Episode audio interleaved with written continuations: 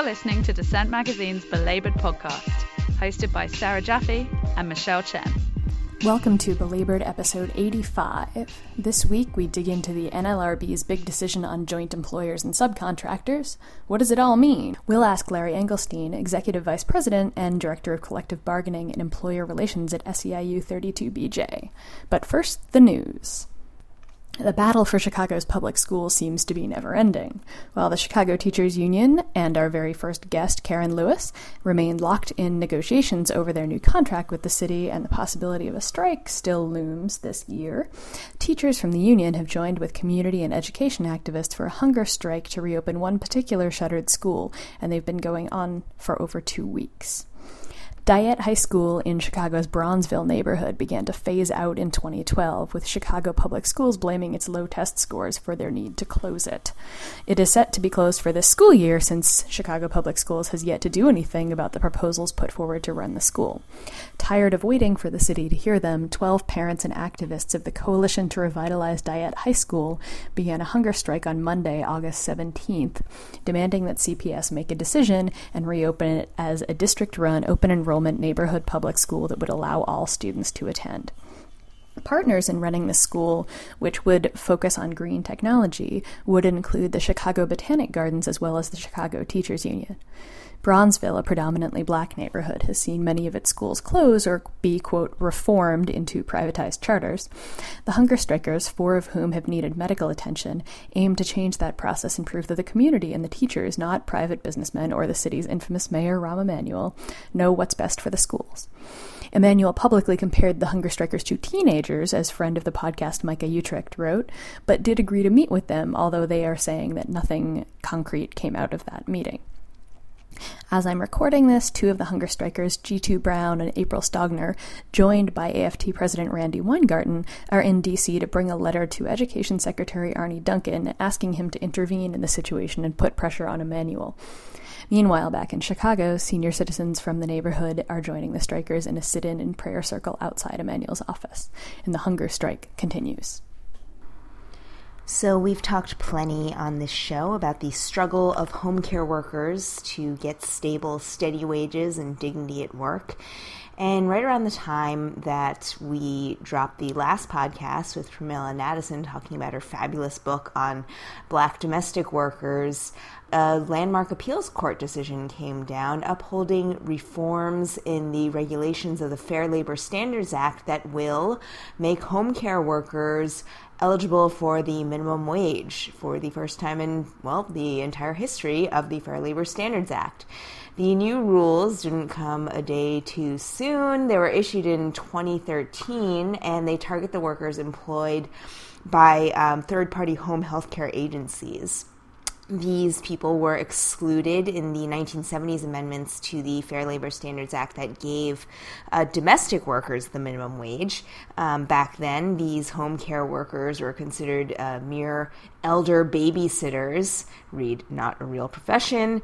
Now, today, of course, the profession has evolved to become uh, a critical part of our healthcare infrastructure, involving many critical medical skills, including administering medications, as well as uh, some pretty arduous manual labor, such as you know lifting patients and um, pushing clients' wheelchairs. And so, it is most definitely serious work, and it always has been. What the uh, appeals court ruling does is uh, upholds this rule that was passed by the Obama administration. And it's a big breakthrough for not just the domestic workers movement, but for the entire low wage uh, service economy because uh, these home care workers, many of them are immigrants, poor women of color. It's a very gendered workforce. And uh, the field of home care is uh, interesting because it embodies also some pretty monumental labor organizing. So on the other end of the spectrum, while you know many home care workers are exempt from the federal minimum wage, you also see these huge senior care and disability care worker organizing efforts in California, Illinois, Minnesota, and Massachusetts. We have talked about that here as well um, when discussing the Supreme Court's uh, rather regressive ruling on union fee collection in Harris v. Quinn. Um, but for now, the home care workers can celebrate this victory. They're getting to the very bare minimum of labor protections with minimum wage and overtime, and hopefully there'll be more victories in the future. After years of strikes and protests all over the country, cities have begun raising their minimum wage at a kind of impressive rate. The most recent to do so, unless someplace else has raised their wage between me recording this and you hearing it, is St. Louis, where the Show Me 15 movement has had a lot of crossover with the Ferguson struggle. I spoke this week with Rasheen Aldridge, a member of Show Me 15, director of Young Activist United, and a member of the Ferguson Commission, about how these movements came together, how St. Louis voted to raise their minimum wage to $11 an hour, and why that's not enough. Talk about how, right, in St. Louis, how you and other people who were part of Show Me 15 got involved with the movement around Mike Brown and, and how the connection of those two things maybe helped make this minimum wage increase possible.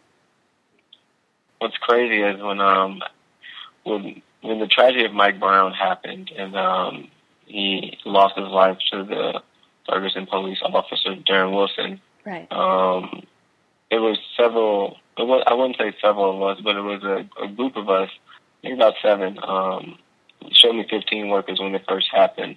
Uh, one one of the stores that one of the workers that several workers used to work at was at Ferguson McDonald's, having participated a lot. Um, so we went out just as you know, show me 15 members trying to like help organize it, um, and that slowly changed from help organize it to quickly getting involved because this wasn't the same old. Um, as a few years we've been doing our low wage worker um, organizing within stores, but this was a much different. This was a, a, a crisis, um, and it was difficult to organize. But um, we went out ever since day two. Quickly started protesting and quickly started being a part of the movement, being part of this larger movement that no one ever thought would exist, especially just going out there on day two trying to see what's going on and trying to support your brothers and sisters. No one would have thought that um, a, a movement would have been formed just like within the food movement. No one really thought that um, the issues that are going on in these low wage workers uh, and or in these companies, we never thought it would have became a movement. And I definitely believe what the low wage workers have been fighting for has been a direct impact um, of what it, it, the issue is not only in Ferguson but in a lot of these communities. It is economic injustice as well. Um, in a lot of these communities like Ferguson and a lot of these communities like the north side, St. Louis, uh, where we finally passed a minimum wage bill in the city of St. Louis and hopefully will benefit. But the jobs that are in our communities are majority low wage jobs. Um, and, and that has a direct impact on not only crime, but that has a direct impact on how people live and on how people can, you know, support their family and not having to work two or three jobs and have to be away from home because you have to, you know, work these low wage jobs because majority jobs are paying low wage jobs. So, um, us going out there wasn't, we didn't expect, like I say, to uh, look back now, but I mean, it was, it was a calling, or I wouldn't say a calling, but it was a natural instinct to just go out and fight against the injustices that we have been fighting uh, in the in the past year with the um, low wages. So, and I think, like I said, it's a it's a clear and direct impact of economic injustice and racial injustice, and we can look all across not only St. Louis, but I'm pretty sure the country, and see that in certain communities, and you know, are left out in so many ways, from education to um, health to economic uh, mobility when people look at, you know, when people are looking at the Black Lives Matter movement, uh, once again, it's a it's a lot of people playing a different role, a lot of different roles. And yes, the Black Lives Matter movement um, um, initially started, you know, about police brutality, and it's still very focused around police brutality. Uh, but we, you know, we must remember, and I know a lot of individuals in the Black Lives Matter movement understand that you know, it is it isn't just police brutality, and we have to address mm-hmm. these are issues that you know we as a nation have have been knowing for so long, and until we address, you know, not only, you know, not just police brutality, uh, but the economic injustices in our community, social injustice, all of the injustice, and actually do something about them. Uh, that's when things are going to get better as not just you know one community, but but as a whole. Because uh, these these fights are, I don't know, looking, I don't know, I, I, it's funny to be connected in the the Show Me 15 fight years ago. Never really was thinking about racial injustice, um, but more on the economic and I guess of just making low wages, knowing it impacted a lot of people of color, but never really thinking on how it really do impact and learning more, reading more, and seeing more statistics, and just getting more educated on it.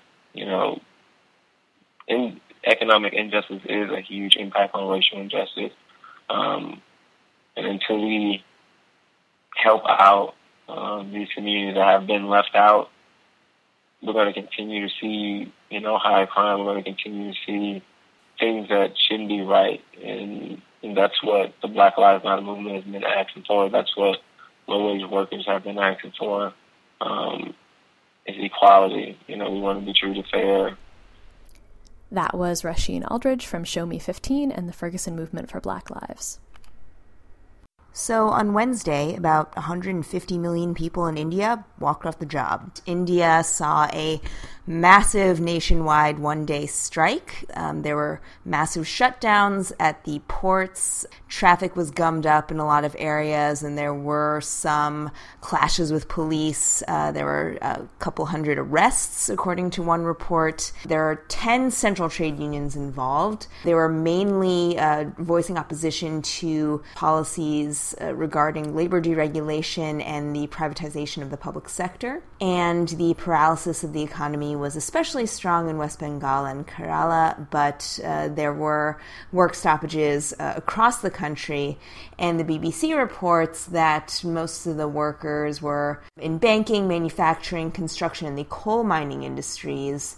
It's all a sign that Modi's reign is running into some fierce criticism from India's working masses. The neoliberal economic policies he's been pursuing have been popular with business, but are uh, really exacerbating the existing dramatic inequalities that strafe Indian society. There has been labor strife periodically, you know, pretty regularly in India, but uh, a strike of this scale, all coordinated on one day, is um, hasn't happened in many years.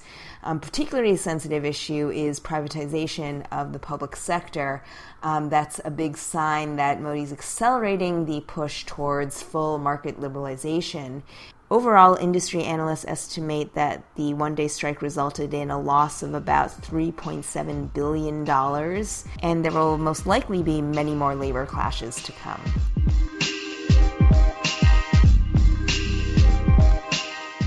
So, last week, the National Labor Relations Board tweaked the definition of employer by declaring that companies that hire subcontractors can be treated as joint employers under federal labor relations law, overturning a long standing precedent dictating the union rights of workers who are hired through third party agencies. So, what might that mean for your workplace and for the labor movement as a whole? To learn more, we're going to talk to Larry Engelstein. He is Executive Vice President of 32BJ SEIU. He serves as Director of Collective Bargaining and Employer Relations. Previously, he served as a labor lawyer with SEIU and a community organizer in Chicago and was involved with the uh, landmark 1990 Century City strike in Los Angeles with the Justice for Janitors campaign. Can you explain what the National Labor Relations Board ruling in the Browning Ferris Industries case just did? Uh, the board ruling was particularly significant in that it uh, made it simpler uh, for workers who are employed by a contractor uh, to hold uh, the uh, entity which effectively is determining their terms and conditions of employment uh, accountable. Uh, increasingly in the economy, uh, employees for subcontractors uh, or for employers who are retained by other entities uh, who are often also employers. And those other entities, let's call them the user employers, effectively, uh, through their contracting relationship with the subcontractor, uh, effectively determine what are the uh, the ability of the workers for the subcontractor to improve their conditions of employment.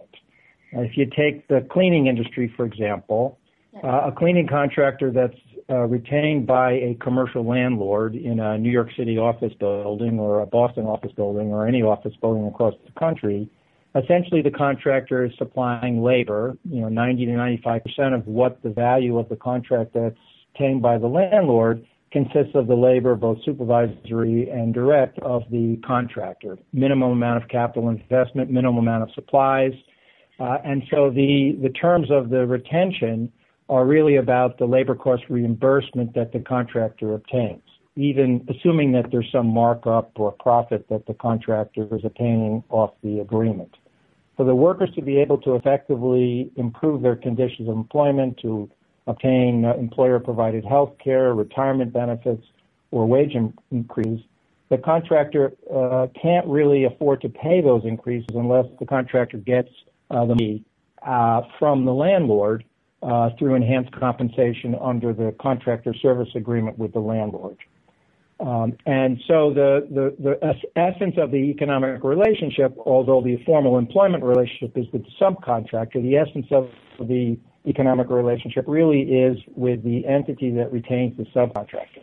The under labor law, uh, the the landlord in the example I'm giving you is treated as a neutral or uninterested enterprise in connection with the relationship between the contractor and uh, its employees.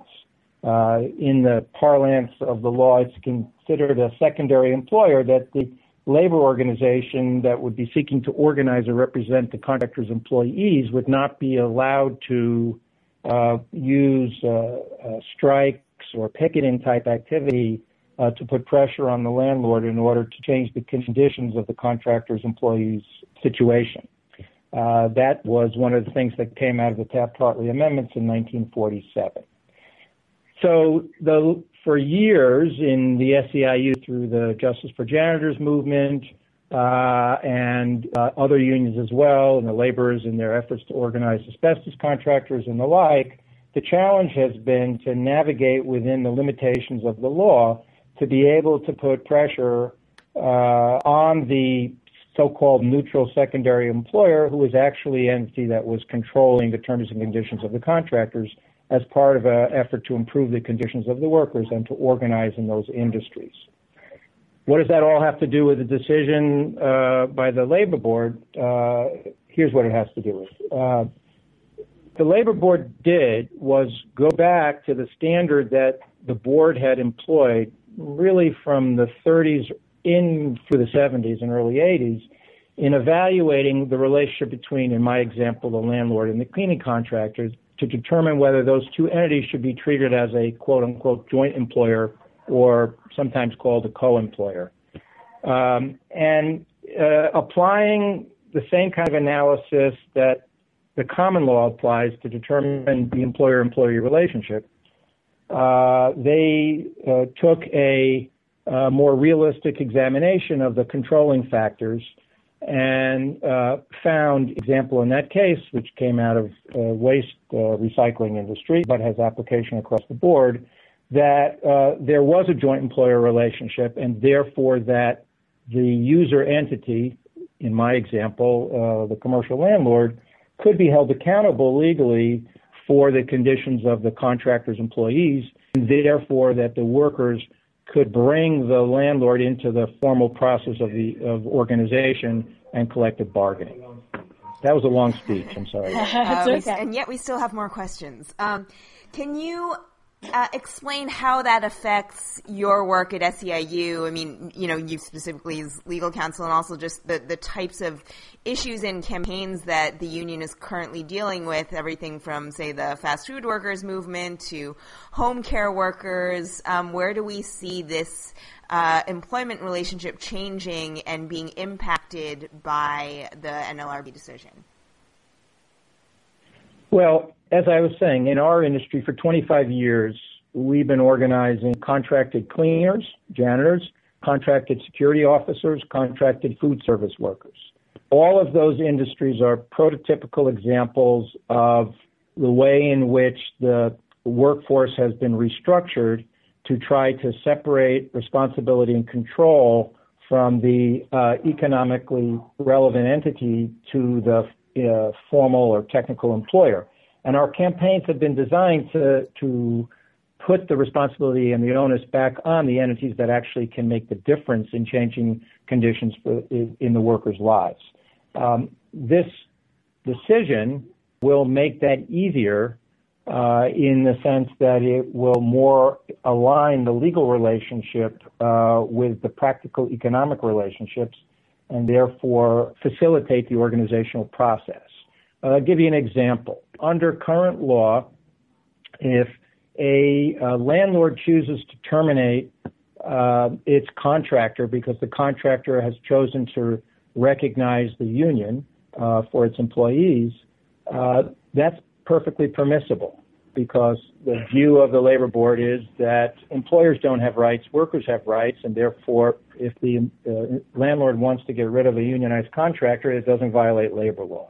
If the landlord is viewed as a joint employer with the cleaning contractor, then in effect, by terminating the cleaning contractor, it's terminating its own employees, and it, it's against the law for the landlord to terminate uh, its own employees because they've chosen uh, to unionize. That's the basic core violation of the law that the Act uh, prohibits. So that is a very significant advantage if the joint employer relationship is established, and the decision uh, will make it much simpler to to establish that relationship, and therefore to avoid you know that kind of situation, which happens often in organizing situations if the landlord is resisting the process because it doesn't want to have to reimburse the contractor for increased uh, operating costs, which would be the result of the enhanced conditions of the workers uh, after organization. And I think also in a broader sense, uh, leaving aside the legal technicalities, the decision really focuses back on the idea that the restructuring of the economy uh, that has been happening uh, doesn't necessarily mean that those people who are uh, have the economic power uh, can avoid responsibility for the conditions that result. Uh, I mean, the decision is very carefully written to be consistent with what the statute limits the board's ability to do and is not based on social policy concerns. Uh, but it does uh, better fulfill the, the, the, core purposes of the Act by facilitating collective bargaining and organization.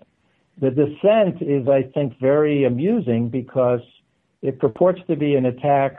You know, the decision's 3 2, it's polarized based on Democratic appointees and Republican appointees. Not that that, of course, affects uh, how they reason legally. Uh, but the, the dissent really is based on, uh, purports to be a critique of the particular uh, analysis of the majority, but really it is a attack on the whole concept of of joint employer because it acknowledges that the joint employer doctrine makes it more difficult for in my example, the landlords or the using user entities to manipulate the employer relationships in a way that would frustrate the core purposes of the Labor Act, which include giving workers the opportunity to unionize and to through bargaining to improve their conditions. Um, so, um, you know, I think the decision is appears more radical than it really is because it really resets the clock back to what the labor board used to do prior to the 1980s. But like so many aspects of New Deal legislation, which formed a core part of the social compact in this country for decades, simply going back to what that standard was now appears radical uh, given the, the changes that the right wing has been able to uh, move in public policy discussion and in core assumptions in this country, you know, over the last uh, 30 or 40 years. So the irony of it is to say uh, that we go back to a standard that the labor board in the 1970s constitutes a radical attack on, you know, capitalism's ability to uh, to operate, um, you know, is uh, is sort of like remembering that, you know, Richard Nixon's uh, supported the Clean Air Act and uh, and OSHA. Yeah, that's that's a, a really good point. So I want to go back a little bit because, um, as you mentioned, this subcontracting has become more and more prevalent in recent years.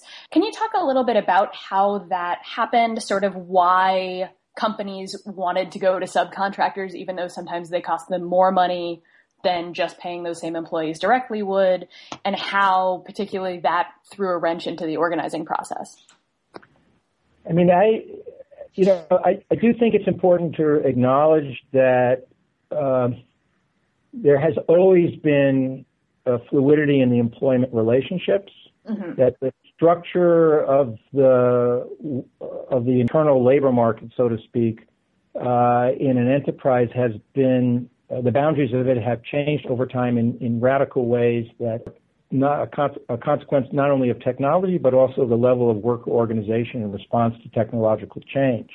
Right. You know, way back in the day, in the late 19th century, there were in manufacturing, there was internal contracting as a way of organizing the work, and as technology changed, the controls that the skilled crafts workers inside the factories possessed through that internal contracting process were eroded, uh, and you know, the more Taylorist model that people have in mind today as the permanent fixture of the structure of work was embedded.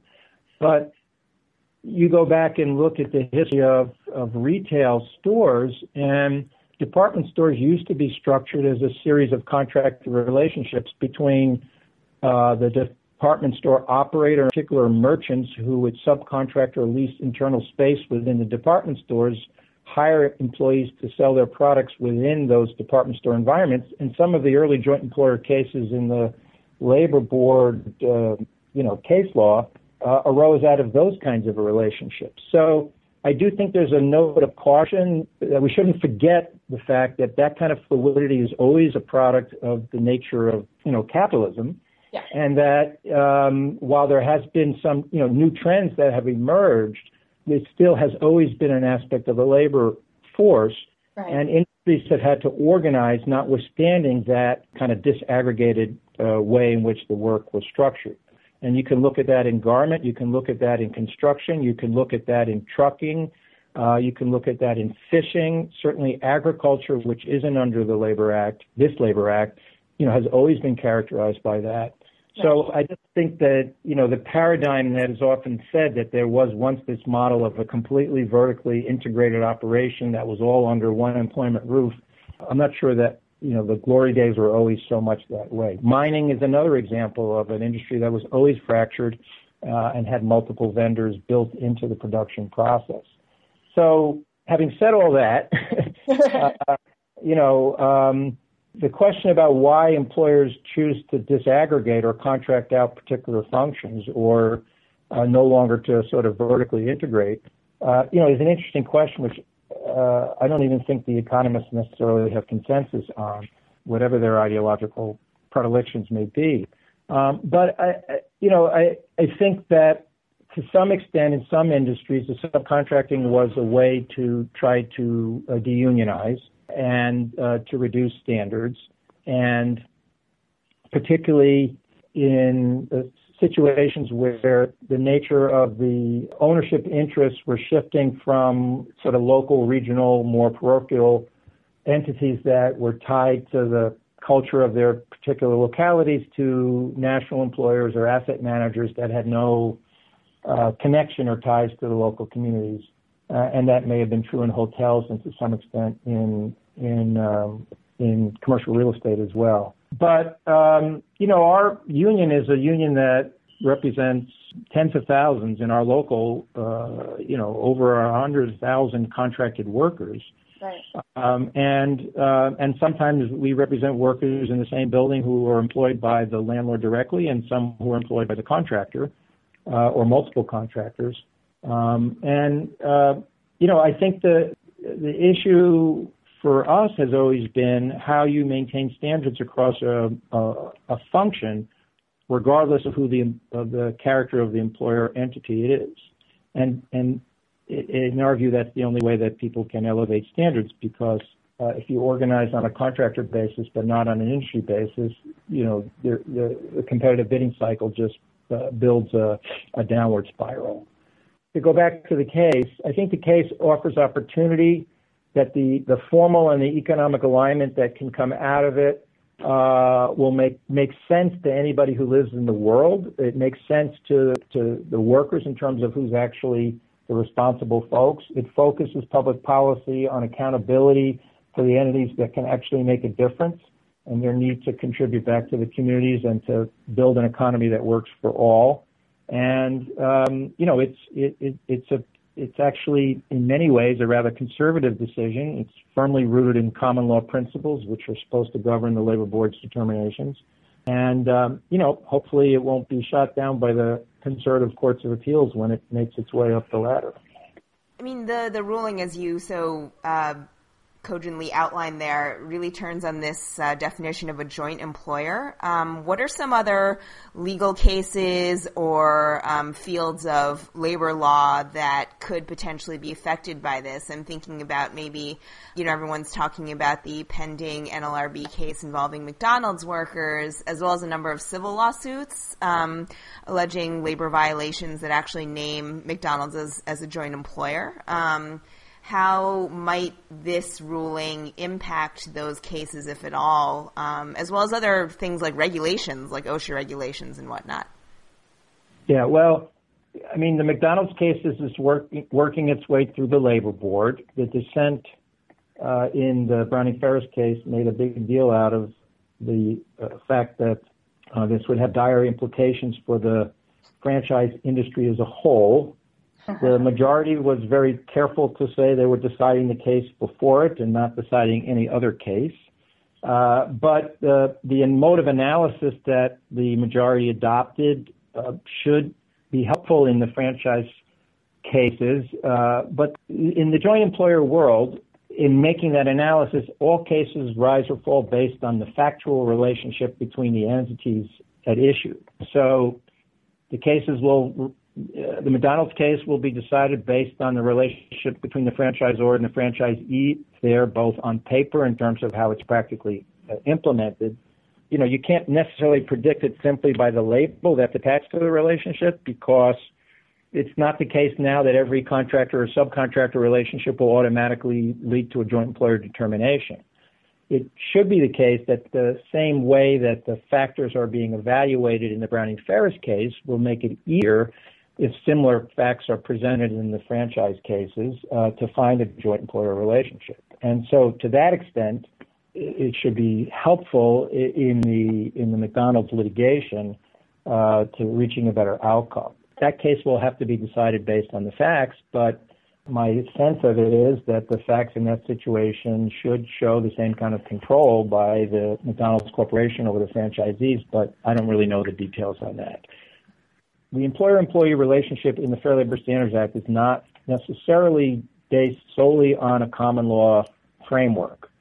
The language is different, and Supreme Court cases going back have allowed a broader consideration of so-called economic realities uh, to determine uh, whether an entity should be held responsible for violations of the Fair Labor Standards Act, uh, even if it's not presenting itself as their employer. The labor board is, can't take that path because the Supreme Court has foreclosed it and is has to do its analysis within the structure that the common law provides. So there have been and will be, I think, more expansive rulings under the Fair Labor Standards Act than some state equivalent laws, but you can't necessarily say that one will translate to the other. I want to go back to the dissent that you mentioned. The board's Republican members were vehemently opposed to this ruling, and particularly their argument that this would be harmful to franchises. It seems to me that this could be good news for franchisees who are otherwise, like you mentioned earlier, kind of squeezed between the company that contracts them and their workers. Can you talk a little bit about a little bit more about those arguments and if any of them actually make any sense? My experience in life has been in the cleaning and security contract industries, where I've mostly been working for longer than I for for a long time. And my experience in those industries has always been that the contractors would love to be able to, they would prefer to be able to pay their employees more, to provide them with benefits, to provide them with training. It reduces turnover. There's a better quality of service.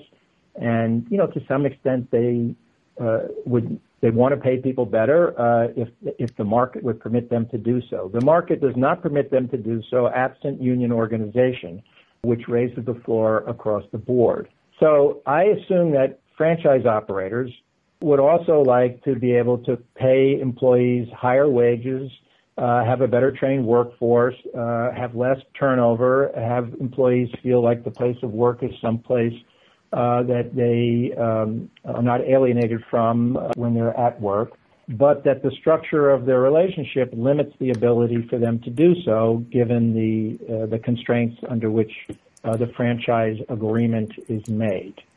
The way in which I assume those who are hostile to that enterprise would say is that um, if McDonald's can no longer extract profits to the extent that it can under the current arrangement, it will reconsider whether it wants to in the way it does, and uh, and therefore uh, that the net outcome will be that franchise opportunities will be diminished, and therefore the workers will lose in the end. Uh, which is another argument that we've always faced in the cleaning or security industries is well if you raise conditions and improve workers then you know the, the, the landlord will simply take the work in house because if he can no longer use a contractor and pay low wages, then why should he then why should he continue to have to uh, pay the contractor to perform the work, including whatever margin the contractor makes off the off the deal?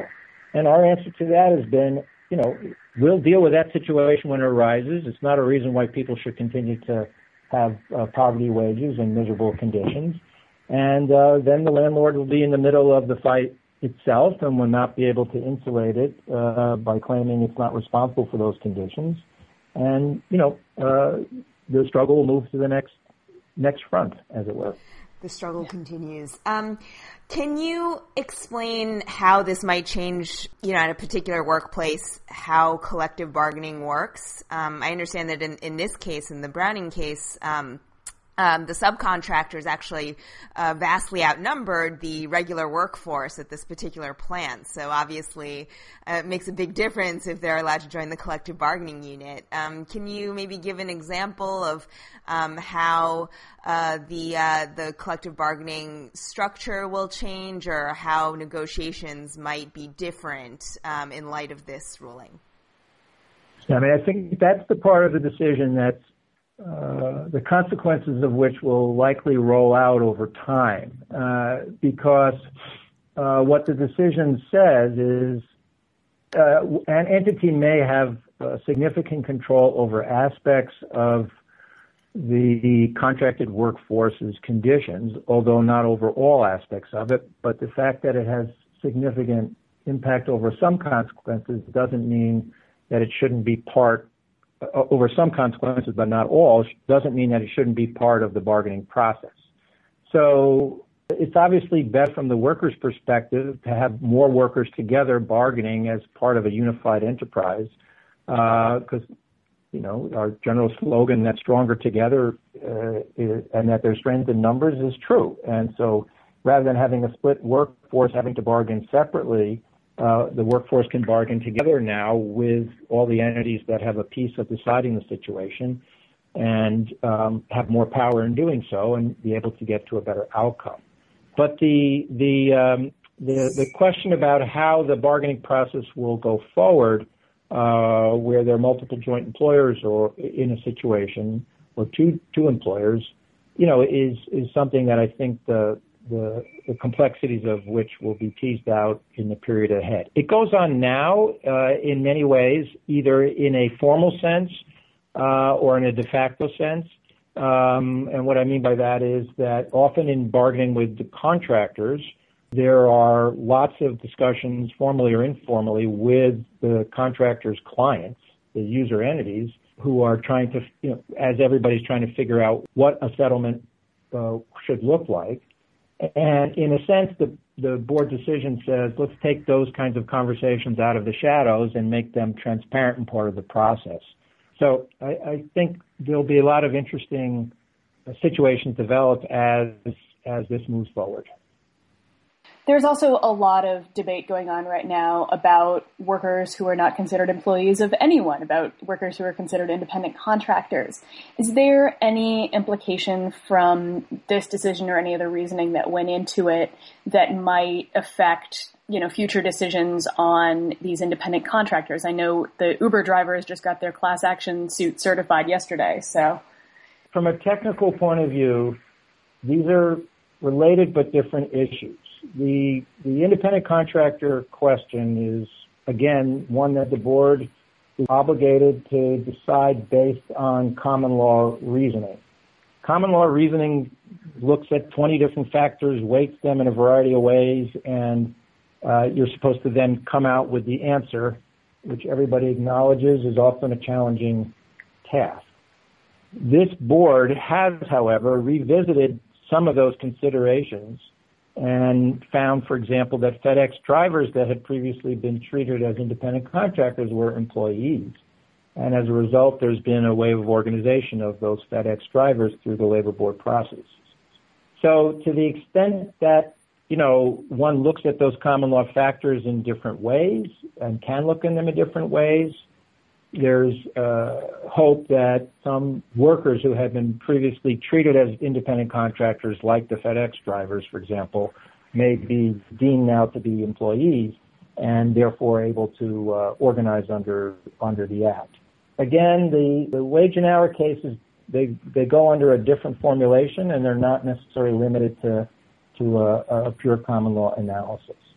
But apart from the technical frame, you know, the core question from uh, the person on the street that this person who's this worker who's performing this function and who's doing this job feels, looks, seems like a worker who really doesn't have the kind of entrepreneurial attributes that one normally associates with an independent contractor does seem like they're in a subordinate relationship with the entity, whether it's Uber or Lyft or whatever, who uh, effectively controls what their uh, compensation opportunities are in a way that feels like uh, to the common mind an employee, I think that sense of where the world is moving uh, is increasingly uh, part of the conversation that's happening in the country. And I think that's very important. Uh, a world in which everybody is an independent contractor basically is a world in which all social supports are shifted onto the state uh, and that employers' responsibility for many, many aspects of the uh, social welfare are are minimized. And uh, and the irony of it is, I think that even those people who feel like um, uh, we should provide opportunity for business initiative are not really advocating that we should have shift all welfare responsibilities onto the government.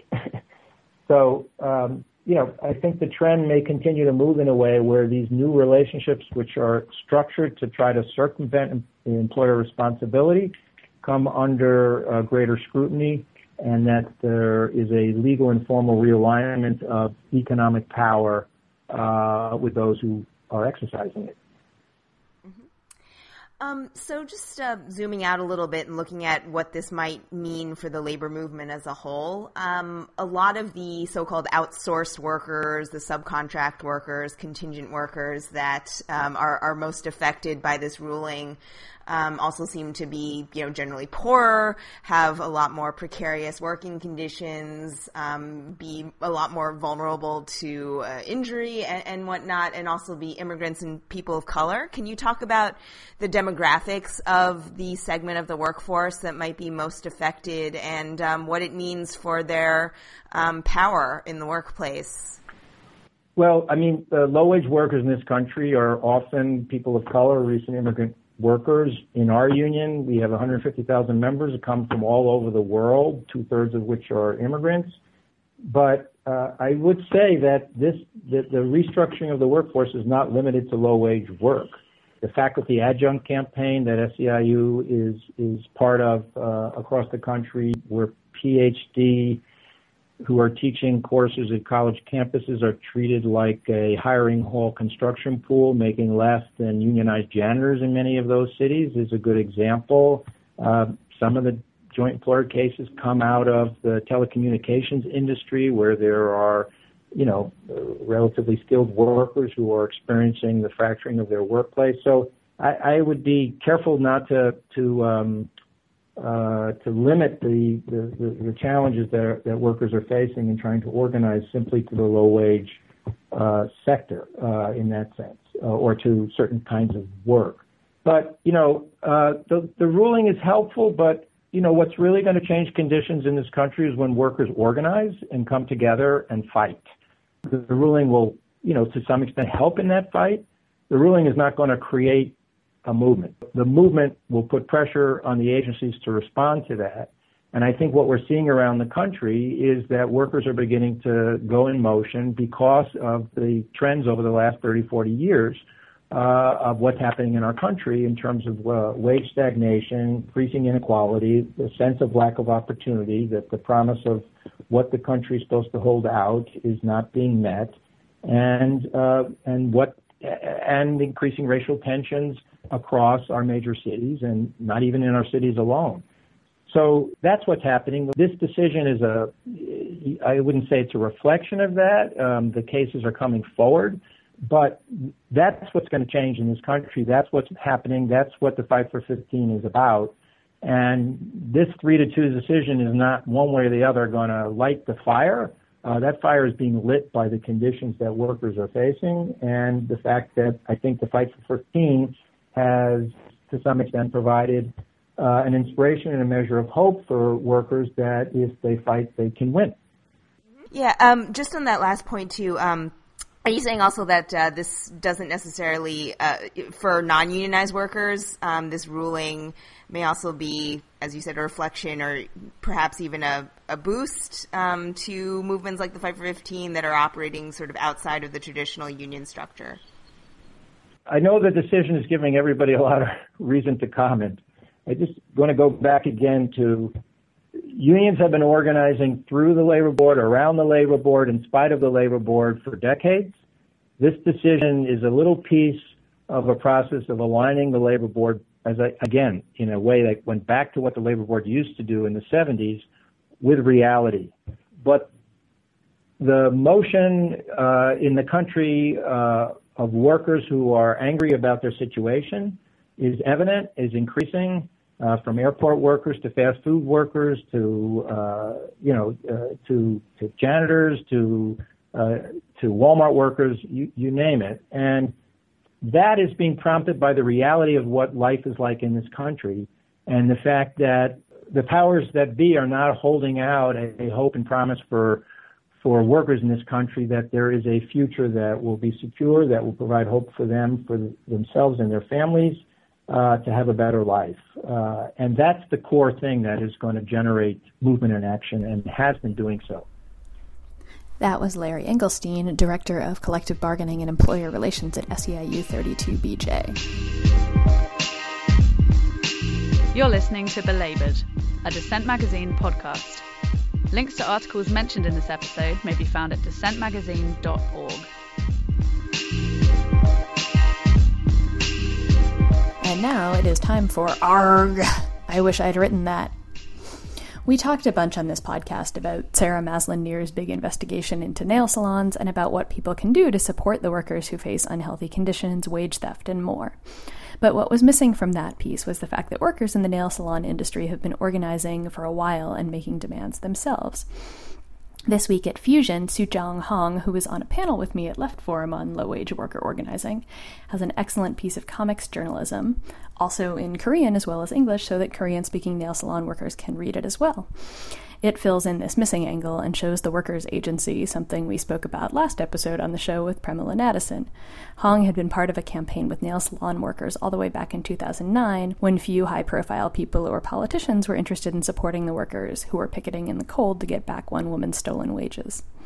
She details these struggles and also points out the way that nail salon workers have been discussed recently as exploited victims doesn't necessarily help them. The measures put on place from on high by the governor and the mayor also have unintended consequences as workers have gotten fired or had their hours cut to save money. New legislation must include workers' input into the construction and mechanisms for workers to enforce it, otherwise, it's mostly just a way for non affected people to feel good about themselves that they've done something. This piece is a great example of how comics can be used to ramp up a story, to put faces to the anecdotes and thoughts, and to visualize the strain of the job. It dramatizes in a single drawing the reality of health risks on the job and what collective action looks like. I've been a booster of this form for a while, even putting together panels with Matt Bors, Susie Cagle, Erin Polgreen, and Ron Wimberly at media conferences to push editors to consider comics journalism, so I'm really excited to see more outlets investing in it. I'll leave you with this last thought from Hong's piece from Cathy Dang, the daughter of nail salon worker owners, on the attention gained by nail salon workers. I know this only happened because people organized, not because people suddenly cared.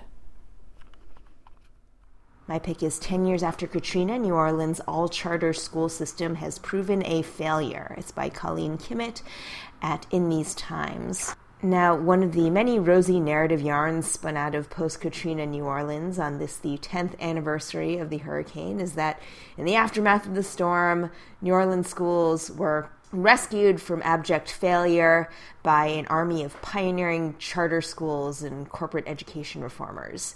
The school reform community continues to hail the city as a grand success story, showing that privatized charters are really effective and perform better than ordinary public schools, etc., etc. Garnered accolades from philanthropists for supposedly helping to close that racial achievement gap. However, a closer look at the statistics such as they matter at all, um, coming out of in these times shows that although test scores have improved, Kimmitt reports the school district as a whole has suffered in many ways. There is one study from the Network for Public Education comparing charters in Louisiana uh, the majority of which are in New Orleans and Louisiana public schools. And after controlling for factors like race, ethnicity, poverty, on eighth grade reading and math tests, charter school students, quote, performed worse than their public school counterparts by enormous margins, two to three standard deviations.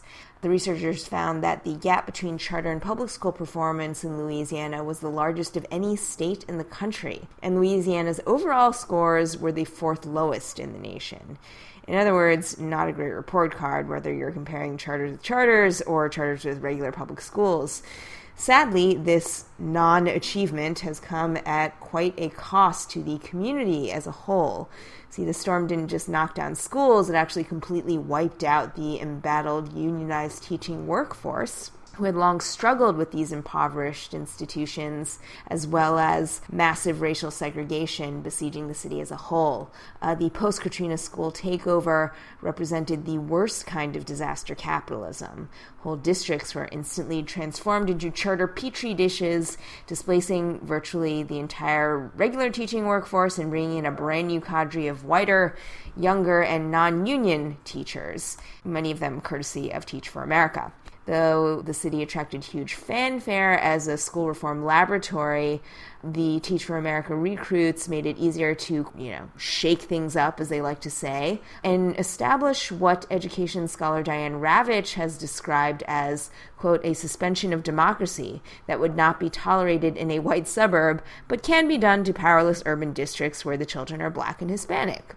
So the structure of schools has actually become quite decentralized and in many ways even more unequal and erratic in the wake of the storm.